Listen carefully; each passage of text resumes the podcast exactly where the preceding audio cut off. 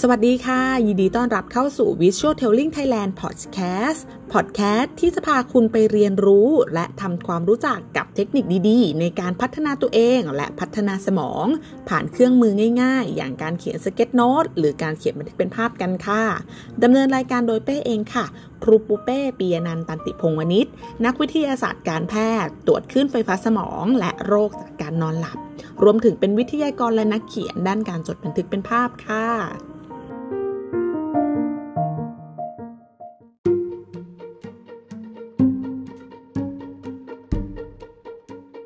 จาก episode ที่แล้วนะคะที่เป้พาคุณไปทำความรู้จักนกกับการเขียนโน้ตนะคะที่ฉุดรั้งความสามารถทั้ง 5 แบบนะคะ ใน EP นี้โน้ก่อนที่จะเริ่มกันนะคะเป้อยากให้คุณลอง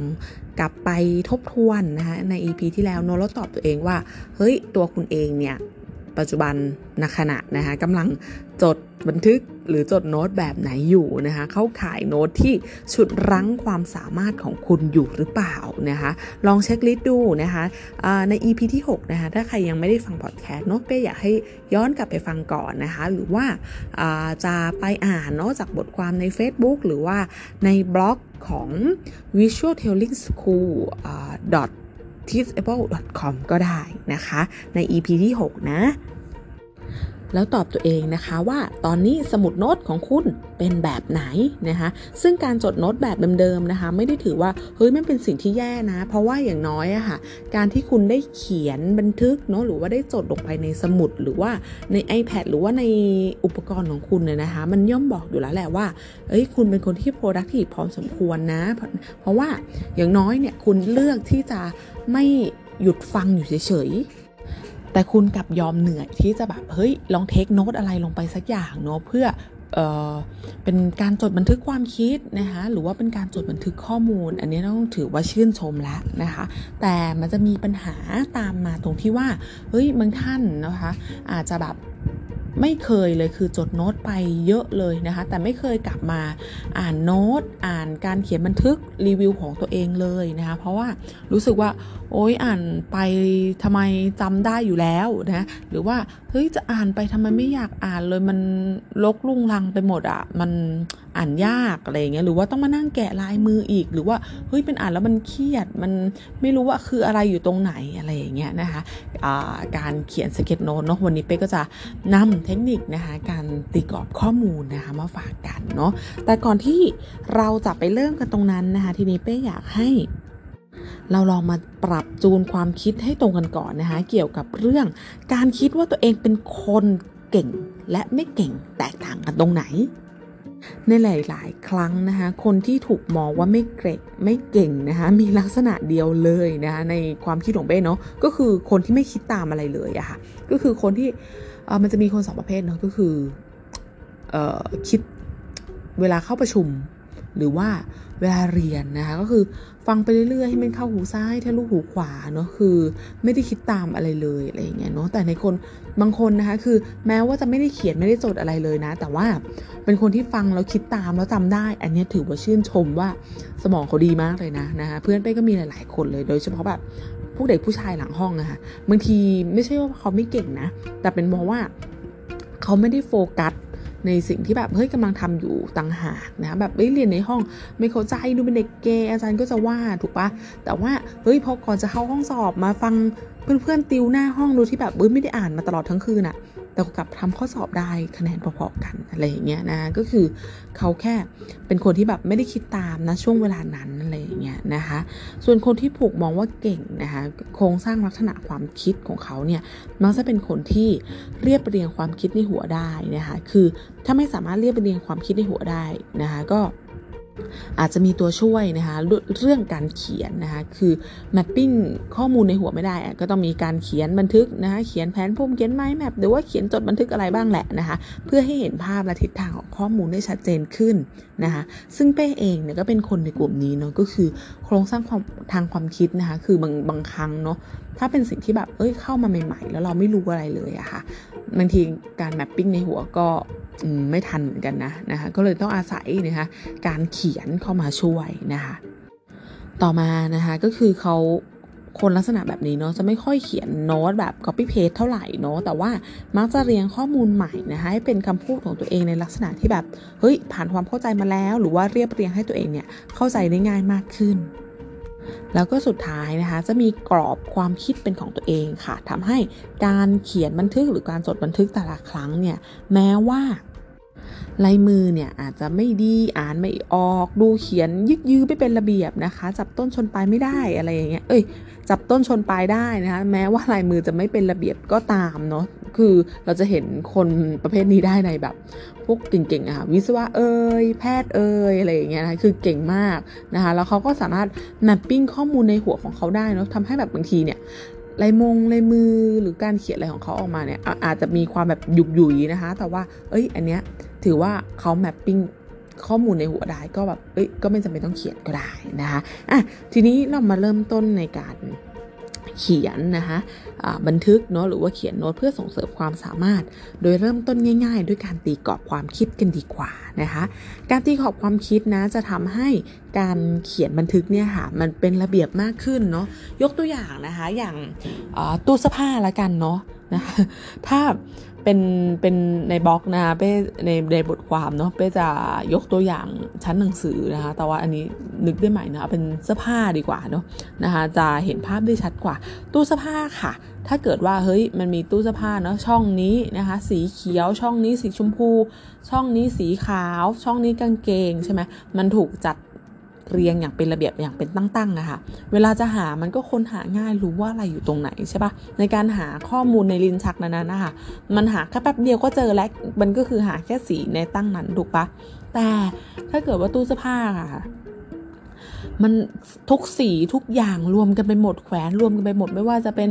เสื้อเข็มขัดกางเกงกระ ปรง เสื้อสีแสด เสื้อสีแดง เสื้อสีขาว เสื้อสีดำอุ้ยปนกันไปหมด ในการหาข้อมูลแต่ละครั้งนะคะบางทีมันก็ไม่ใช่ว่าจำไม่ได้นะ แต่ว่ามันก็อาจจะต้องใช้เวลาในการลื้อลิ้นชักความคิดพอสมควรนะคะ หรือว่าเฮ้ยในการแบ่งแยกกลุ่มหรือประเภทของข้อมูล มันก็อาจจะแบบทำให้แบ่งได้ยากกว่า หรือว่าใช้เวลานานกว่าในการว่า ในการกว่าจะทำความเข้าใจ หรือว่าค้นหาข้อมูลได้อะไรอย่างเงี้ยเนาะดังนั้นนะคะการตีตารางนะคะหรือว่าการตีกรอบความคิดเนี่ยนะคะมันก็จะมีมินนิ่งนะคะของการที่ทำให้ข้อมูลเนี่ยมันไม่ปะปนกันนะคะในเวลาที่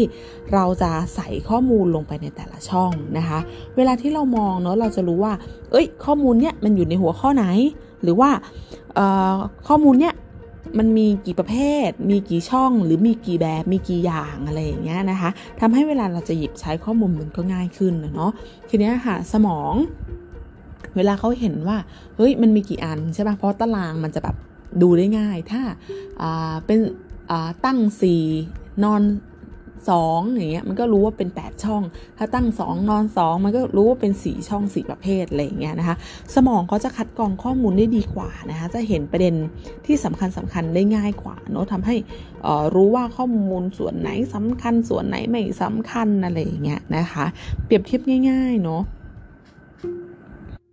ก็เหมือนชั้นหนังสือกับชั้นเสื้อผ้านะคะ เวลาที่แบบ เฮ้ย เราจะดึงข้อมูลนี้ออกมาใช้ อ๋อ ต้องเอาจากช่องนี้เท่านั้นนะไอช่องอื่นเราจะไม่ดูถูกปะเหมือนเราหยิบกางเกงอะค่ะ หยิบกางเกงเอ้ยตรงไอ้ตรงเสื้อเราไม่ไปหาปะเพราะเราหากางเกงถูกต้องไหมคะ สมองก็เหมือนกันเลยในทำนองเดียวกันเลยค่ะหยิบใช้ข้อมูลได้ง่ายว่าเฮ้ยจะเอามาจากช่องไหน ทีนี้มันก็เลยจะทำให้ข้อมูลเนี้ยค่ะ มันไม่สเปะสปะ หยิบออกมาใช้ง่าย เวลาย้อนกลับไปดูไปรีเช็คเนาะว่าหัวข้อไหนมันมีจุดบอดอะไร หรือว่าต้องแก้ไขอะไรตรงไหนมันก็จะได้ไม่เสียเวลาในการทำความเข้าใจใหม่นะคะ แล้วก็ไม่เสียเวลาในการเรียบเรียงข้อมูลอีกครั้งหนึ่งเนาะเสมือนกับการทำงานรอบเดียวแล้วจบอะค่ะไม่ต้องแบบมานั่งรีเช็คนั่งทำอะไรต่อนะคะอะทีนี้สิ่งที่สำคัญนะสำหรับการเรียนรู้และการทำงานนะคะไม่ใช่ปริมาณข้อมูลที่เรารับเข้ามานะคะแต่ว่ามันเป็นการจัดระเบียบชั้นข้อมูลในสมองมากกว่านะคะ สังเกตไหมคะว่าทำไมนักเรียนแต่ละคนเนาะเขาเรียนมาด้วยกันเนาะอาจารย์ก็สอนคนเดียวกัน เรียนก็เรียนห้องเดียวกันถูกปะทำไมปริมาณอินพุตของอาจารย์หรือวิทยากรผู้สอนนะคะที่ให้เนี่ยก็เท่าเท่ากัน แต่ว่าทำไมปริมาณข้อมูลที่นักเรียนแต่ละคนเข้าใจและจดจำกับไม่เท่ากันนะคะ นี่เป็นซึ่งเนี่ย นี่แหละคำถามเนี้ยนะคะมันก็เป็นผลมาจากการจัดระเบียบชั้นของข้อมูลทางความคิดของสมองนี่แหละค่ะว่าว่าเฮ้ยคนนี้เขาจะสามารถจัดระเบียบหรือจัดข้อมูลให้มันแบบพุชลงในชั้นข้อมูลของสมองนะคะะให้มันเป็นระเบียบมากน้อยแค่ไหนเรียงเอาข้อมูลลงไปวางมีปริมาณเสื้อกี่ตัว ในชั้นข้อมูลในสมองนะคะ ซึ่งแต่ละคนก็ไม่เท่ากันเนาะซึ่งอันนี้เป้จะขอเท้าความไปที่โครงสร้างการจดจำของมนุษย์นิดนึงนะคะ คืออย่างบางคนเนี่ยนะคะมีความสามารถเนาะในการท่องจำอย่างเพื่อนเป้คนหนึ่งเนี่ยค่ะมีความสามารถในการท่องจำมากเนาะคือเชื้อแบคทีเรียนะคะตอนนั้นที่แบบเฮ้ยต้องจำเนี่ยมีปริมาณ 52 ตัวนะคะเขาก็สามารถแบบเฮ้ยจำนะคือจำแบบเป็นตัวหนังสือจำแบบท่องจำได้เลยอะซึ่งแบบอูเป้ยอมรับและนับถือมากว่าเขาเก่งมากนะแต่จริงๆเนี่ยอันนั้นเขาเป็นคนน่าจะเป็นคนหัวดีนะคะที่สามารถจำได้ขนาดนั้น ซึ่ง อันอันตัวเป้เองหนูเป็นอย่างที่บอกไปตั้งแต่ข้างต้นว่าในทุกๆ EP นะคะว่าเป้เป็นคนที่แบบอุ้ยโครงสร้างการจดจำไม่ได้ดีขนาดนั้นนะคะ ดังนั้นเนาะในการจดจำอะไรก็แล้ว แต่เป้จะอาศัยนะคะสตอรี่ในการช่วยจำนะคะว่าเฮ้ยไอตัวเนี้ยมันมีส่วนเชื่อมโยงกับความคิดเก่าๆได้ไหมหรือว่าสามารถแต่งเรื่องได้ไหมแต่งนิทานได้ไหมนะคะหรือว่าเฮ้ยถ้าแต่งไม่ได้เลยจะไปจำรากศัพท์ของเขาเนาะว่าเฮ้ยไอคำเนี้ยมันมาจากภาษาบาลีไอคำนี้มาจากภาษาธนกิจ หรือว่าคำนี้มาจากกรีกโบราณอะไรเงี้ยเราก็จะรู้ว่าเฮ้ยอันนี้มันแปลว่าอะไรอะไรเงี้ยนะคะ ก็เลยแบบจะจำได้เนาะแล้วของเป็นเวลาจำอะจะจำเป็นแบบเหตุและผลเลยนะว่าเฮ้ยทำไมอันนี้มันถึงอันนี้ทำไมอันนี้มันเป็นแบบนี้อะไรอย่างเงี้ยนะคะ เพื่อที่เวลาเราจำอะหรือว่าเรานึกข้อมูลอะเราจะจดจำเหตุผลได้ทั้งพวงนะคะมันจะทำให้เหมือนแบบเป็นการจำแบบไม่ต้องจำอีกรูปแบบหนึ่งเนาะซึ่งอันเนี้ย เวิร์กมากนะคะซึ่งเป้ใช้มาละใช้มากว่า 15 ปีเลยแหละนะคะการจำแบบนี้การจำแบบผูกสตอรี่นะคะแล้วก็เอามาพุชใส่ไว้ในลิ้นชักของสมอง ด้วยการตีตารางใส่กรอบนะคะหวังว่าข้อมูลนี้จะเป็นประโยชน์นะคะ ลองเอาไปใช้ดู เป้ว่ามันช่วยได้เยอะเลยทีเดียวนะคะ ส่วนไอ้เรื่องการตกแต่งการแบบเขียนนู่นเขียนนี่ยังไม่ต้องไปนึกถึงมันนะคะนึกภาพในหัวให้ได้ว่าเฮ้ยข้อมูลมีอะไรบ้างเนาะถ้านึกไม่ออกนะคะใส่กรอบให้มันเลยแล้วก็ค่ค่อยๆใส่ไปทีละช่องนะคะ ข้อมูลธรรมชาติของสมองเนาะเขาชอบเติมคำในช่องว่าง หรือว่าไม่ชอบเห็นพื้นที่ว่างอยู่แล้วแหละนะคะ ดังนั้นถ้าแมปปิ้งข้อมูลในหัวไม่ได้นะคะ เขียนมาไว้ก่อนแล้วตีตารางลงไปนะคะหรือว่าจะตีตารางลงก่อนก็ได้ถ้าเรารู้ว่าเฮ้ยมันมีกี่แคตตากรีนะคะแล้วเราก็ค่อยๆพุชข้อมูลลงไปแล้วทีนี้เราจะเห็นโครงสร้างของข้อมูลได้ชัดขึ้นนะคะะสามารถจำข้อมูลได้ดีขึ้นเนาะ โอเค ก็ลองเอาไปใช้กันดูนะคะ